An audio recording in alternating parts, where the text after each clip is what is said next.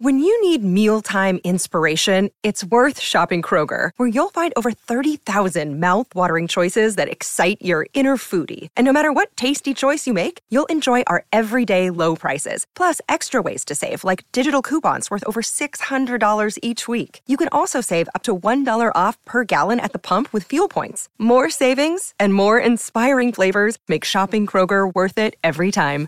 Kroger, fresh for everyone. Fuel restrictions apply. Colleen Manley grew up in a well connected Arizona family. Her great grandfather started a hospital. Her grandfather was a politician who ran for governor. And then there was her cousin Tom. He was also a mover and shaker, albeit of a different sort. He would make things happen that would usually take people 10 years, and he would do it in one year. He was just an executor with passion. And he was also a uh, um, fearless drug smuggler. Colleen's cousin Tom Forcade made his fortune in illicit drugs and then started a magazine called High Times about illicit drugs. You've got to remember, cannabis was highly illegal, so there are a lot of people in our family that weren't real happy about what he was doing.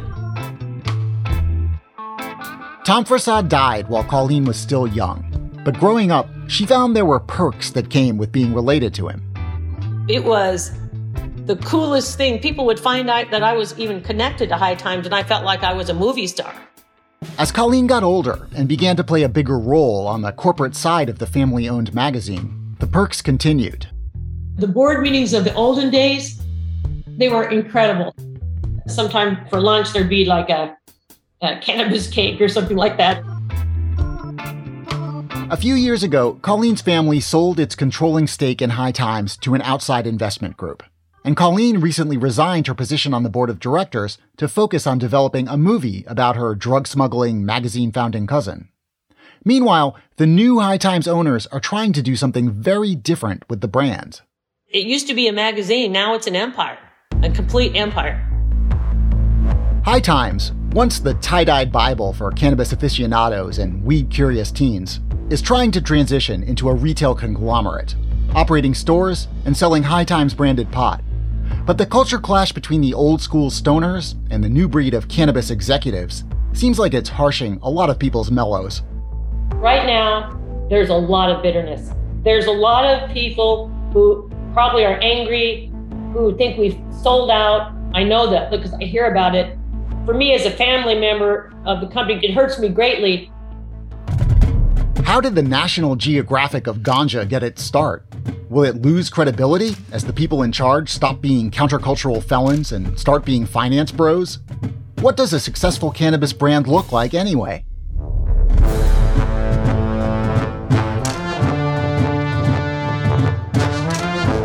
I'm Seth Stevenson. Welcome to Thrilling Tales of Modern Capitalism. Today on the show, Joint Venture, the story of high times.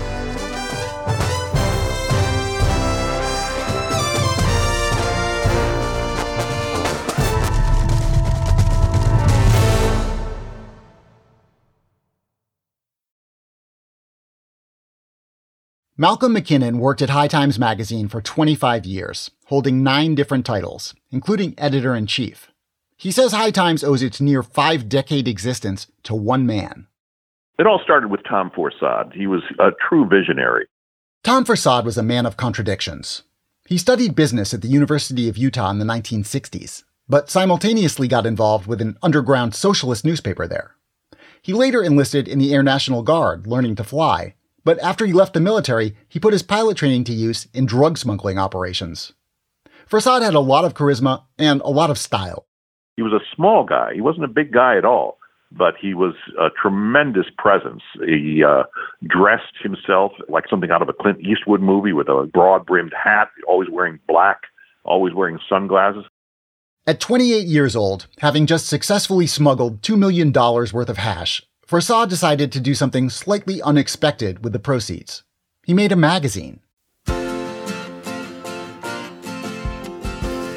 In the summer of 1974, the first issue of High Times appeared, along with articles like A Lady Dealer Talks and Hemp Paper Reconsidered. The magazine featured market quotes for current drug prices and a centerfold photo of a luscious marijuana plant. Forcade distributed that first issue largely through a network of drug dealers he'd done business with. It was supposed to be a one time thing, and it just absolutely everybody wanted it. So it was reprinted three more times. After this triumph, Forcade put together more High Times issues. The magazine had a growing and very devoted readership. People who wanted to grow, people who wanted to buy, people who wanted to travel to the places that have the very, very best pot in the world. That's who High Times appealed to. Early covers featured Bob Marley, Truman Capote, and Andy Warhol. There was even an interview with the Dalai Lama. But while his magazine was taking off, Tom Forcade was suffering. According to his cousin Colleen Manley, he was bipolar. And in 1978, in the midst of deep depression, he shot himself. No one's really sure exactly what went down prior to that incident, but he was in a very depressed state, from what I understand. Some friends rolled Tom Forcade's ashes into a joint and smoked it at the top of the World Trade Center. There was a feeling that he'd left behind a legacy, and also maybe some treasure. There's this rumor that there's still a refrigerator full of money buried somewhere in Connecticut. We're always hearing that rumor. So, I mean, he tossed a lot of money around and he funded a lot of projects that coincided with his view of the world. It's not clear in what direction Tom Forcade would have taken High Times had he stayed at its helm. The magazine went on without him. But as the decade turned, Malcolm McKinnon says High Times lost its focus on weed, becoming enamored with the new drug on the scene. They made a mistake, like everybody else in the 80s, by kind of delving into cocaine a little bit too heavily. We had covers and centerfolds that were devoted to cocaine use. And the magazine kind of uh, started to fade in the 80s. How did you right the ship after that? Well, you rush back to marijuana. You rush back to what got you there. And that was what we did. We went back to marijuana on a grand scale, covered what we know. In the 1990s, as High Times refocused on its core competency, marijuana itself got more mainstream, aided by the rise of weed friendly hip hop stars like Snoop Dogg, who brought weed to the forefront of the culture in a way that it hadn't been since the 70s. High Times settled into a formula that worked for it. It involved celebrity interviews with weed enthusiasts like Woody Harrelson, outraged commentary, mostly about government hypocrisy, and, most important, a near religious passion for the cannabis plant Malcolm says he made sure that every issue of High Times featured lavish photos of weed. People love to look at the buds. People call it bud porn. You know, it's that close up shot. People can imagine smoking it. That's what we're looking for. For a long time, when we put a bud on a cover, we could always expect that to sell. But we had to get more creative as the years went on. At one point, Malcolm, who snapped many of these bud photos himself, became obsessed with the thought of photographing buds in front of Mount Rushmore. Not the brightest idea. When I got out of the car, went up on a ridge, it was going to shoot buds right there with Mount Rushmore in the background. I swear to God, cops came out of everywhere trying to figure out what was I doing up there. So I left the buds at the top of the ridge and came back down and had to talk to the cops for a half hour. And then I said, geez, I left my sweatshirt up there. Can I go back up and get it? Went back up there and got the buds and walked right by them with all the buds in my sweatshirt. A brief, anomalous chapter in High Times history happened in 2003 when a new publisher came aboard and decided, for no clear reason, to turn High Times into a highbrow literary magazine and to name a new editor in chief. John Buffalo Mailer.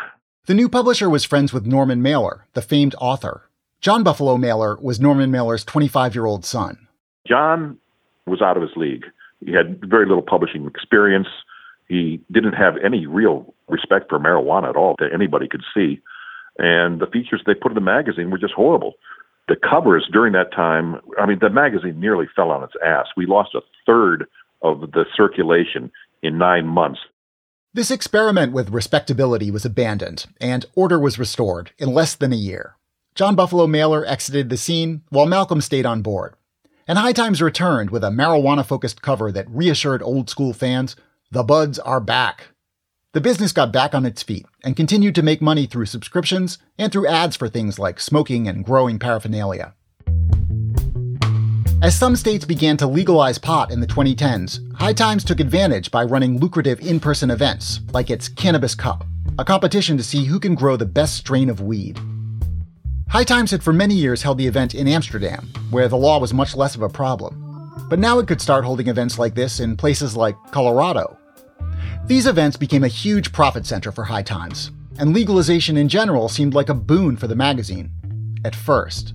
But as cannabis became of more and more interest to traditional capitalists, not charming roguish drug smugglers like Tom Forcade, the organization was forced to answer some tough questions about its own identity. How do you redefine high times if you're no longer outlaws? If you're just uh, championing the industry itself rather than the people and the activists who got us there? So it's a it's a transition for High Times. Is High Times a business magazine, or are we still appealing to the people who just absolutely love marijuana? More and more venture capital was entering the cannabis business, and eventually, the money men came for High Times itself. Did Adam Levin have street cred in the cannabis community when he took over High Times? Adam Levin had no street cred that I'm aware of in the cannabis community. More on that when we come back.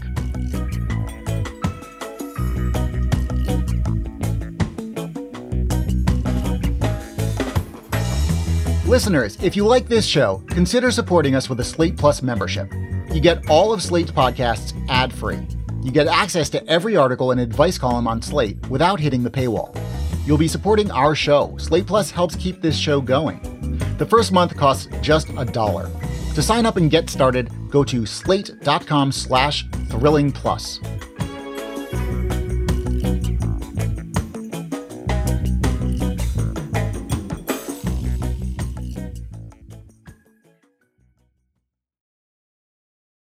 After Tom Forcade's death in 1978, High Times was controlled mostly by Forcade's relatives and by Michael Kennedy, a high powered countercultural lawyer who'd been around the magazine since the early days overseeing its business dealings when he wasn't representing clients like Timothy Leary and Huey P. Newton. Kennedy died in 2016. The next year, the remaining stakeholders sold controlling interest in High Times in a deal that valued it at $70 million. The buyer was an investment group led by a man named Adam Levin, who'd previously been known in part for buying up porn brands like Penthouse and Girls Gone Wild. Ben Schreckinger is a reporter with Politico who wrote a piece about High Times and Adam Levin he comes across as having sharp elbows, as being a bit of a, a, shark who's eyeing the angles and looking to maximize profitability, and that somewhat predictably has chafed longtime fans of the magazine and, and probably even more so longtime staffers. Ben says that last year, during a webinar designed to convince people to invest in his new vision for High Times, Levin adopted an unusual presentation strategy. Adam Levin was giving what was a relatively traditional investor pitch, talking about profit and loss, projected revenues, you know, the value of the brand, and then paused mid webinar and hit a bong. And uh, that is not something you usually see on an investor webinar. He was trying to show people that he loves weed, that he's someone who is consistent with the ethos of this magazine, that he's not just somebody who has no connection to marijuana who's coming in trying to make a buck. I'm not sure how much that display did to allay those concerns, but it, he was clearly making an effort there to do that. Did he sound high? I can't say that he sounded high, no. Ben says that pretty soon after taking control of High Times, Levin started talking about radically expanding the scope of High Times' business, turning it into much more than just a magazine, and taking the company public. It was initially supposed to list on the NASDAQ in 2017. Here we are four years later, and High Times is not trading on the NASDAQ. High Times isn't publicly listed anywhere. You can buy shares in the company directly from a High Times website using a credit card, but there's not much you can do with those shares if you buy them. Unless and until High Times actually IPOs, there's no liquid market. And High Times can't IPO until it updates its financial information with the SEC, something it hasn't done in two years. What's more, its last SEC filing, in June of 2019, wasn't a rosy picture. The company said it had lost nearly $12 million over the previous six months and had accumulated a total deficit of more than $100 million until those updated financials get posted, we really won't know what's been going on there for a very long time. So hopefully they get posted and people can take a look under the hood. High Times didn't respond to our emails asking about its financial status, or when it expects to post updated information. Ben Schreckinger reported that at least one High Times board member, former Mexican President Vicente Fox resigned over concerns about the delayed IPO. Meanwhile, High Times continues to solicit money from regular folks. The idea is that you wouldn't be investing in a mere magazine. You'd be investing in a new cannabis empire. High Times branded weed, High Times branded weed stores, High Times branded weed delivery services. In a video posted at hightimesinvestor.com, an executive lays out a beautiful future for the company. I see hundreds of retail stores across the country in the coming years. We can take our 45 year history, we can create a space that people want to come visit. Along with that comes the delivery as we go market by market. So I welcome you to join this ride into new verticals. Let's change the world. For the investment group led by Adam Levin, the real appeal of High Times isn't its subscriber base. It's the familiar name and the authentic history with weed that the name stands for. And, of course, the opportunity to slap that name on all manner of revenue generating stuff. High Times doesn't seem to have plans to actually grow weed, but it's already put its name on some licensed High Times cannabis products. And according to the High Times website, there are four High Times branded stores now open in California, along with a High Times weed delivery service that's available in the LA and San Francisco metro areas. As weed becomes legal in more and more states, with newbies wandering into pot stores for the first time, wondering what to buy, it's easy to see why having a national, recognizable brand might be a real asset. But according to Chris Walsh, the CEO and founding editor of MJ Biz, a cannabis trade publication, no one has totally figured out how to make brands work when it comes to weed. I just think that the story has not been told yet about branding and the development of brands in this industry. It's still not to the sophistication level of other industries.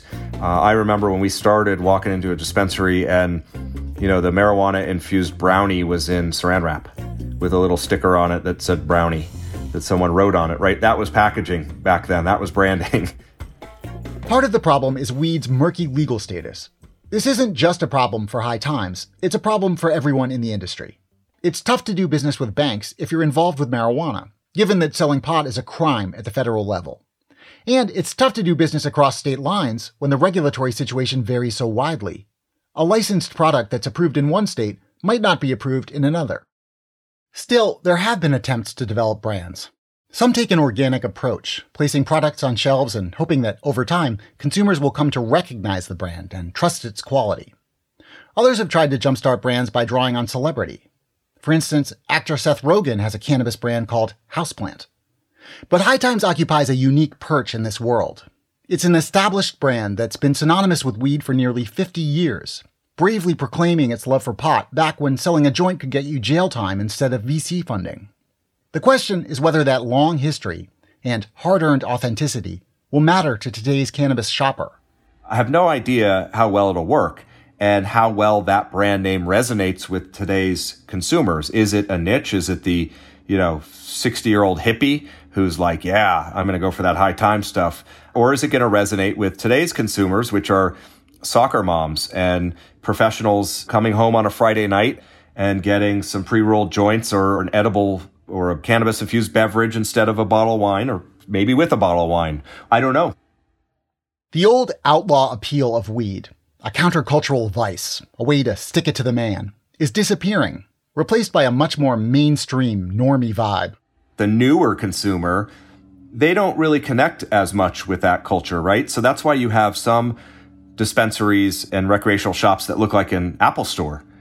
They look like a high end, you know, sleek, modern facility that you walk into and you feel comfortable. It doesn't really scream marijuana. Chris Walsh says U.S. cannabis revenue will soon be on par with the total revenue of American craft beer. There's no doubt that there are piles of money to be made for anyone who can figure out how to build a huge cannabis brand. The Sierra Nevada, or even the Budweiser of weed. But for people who were smoking, and in some cases getting arrested back during Prohibition, and especially for minorities who got targeted disproportionately by police, the rush to corporatize cannabis, mostly spearheaded by rich white people in suits, can rub the wrong way. That's certainly true for the classic rock stoners who read High Times back in the day. It's not even clear that the brand will still appeal to them now that the company wants to transform itself from a band of merry outlaws into a VC backed retail empire. And ex editor Malcolm McKinnon, who left the company around the time Adam Levin came in, thinks there's a fundamental conflict when High Times wants to cover the world of pot and also be a player in it. He says people like him get resentful when they watch others waltz into the new world of cannabis with no appreciation for the old one. What really annoys most of us is people calling themselves pioneers in the industry when perhaps they've only been in it for three years. You know, a lot of people don't even realize the amount of effort and the amount of, uh, you know, danger we put ourselves into in trying to get this plant legalized. For a lot of younger or newer cannabis consumers, the High Times brand means nothing. For a lot of baby boomers, the new High Times is like a deadhead sticker on a Cadillac. It remains to be seen what will happen with the company. But, and it pains me to say this, I wouldn't be surprised if it goes up in smoke.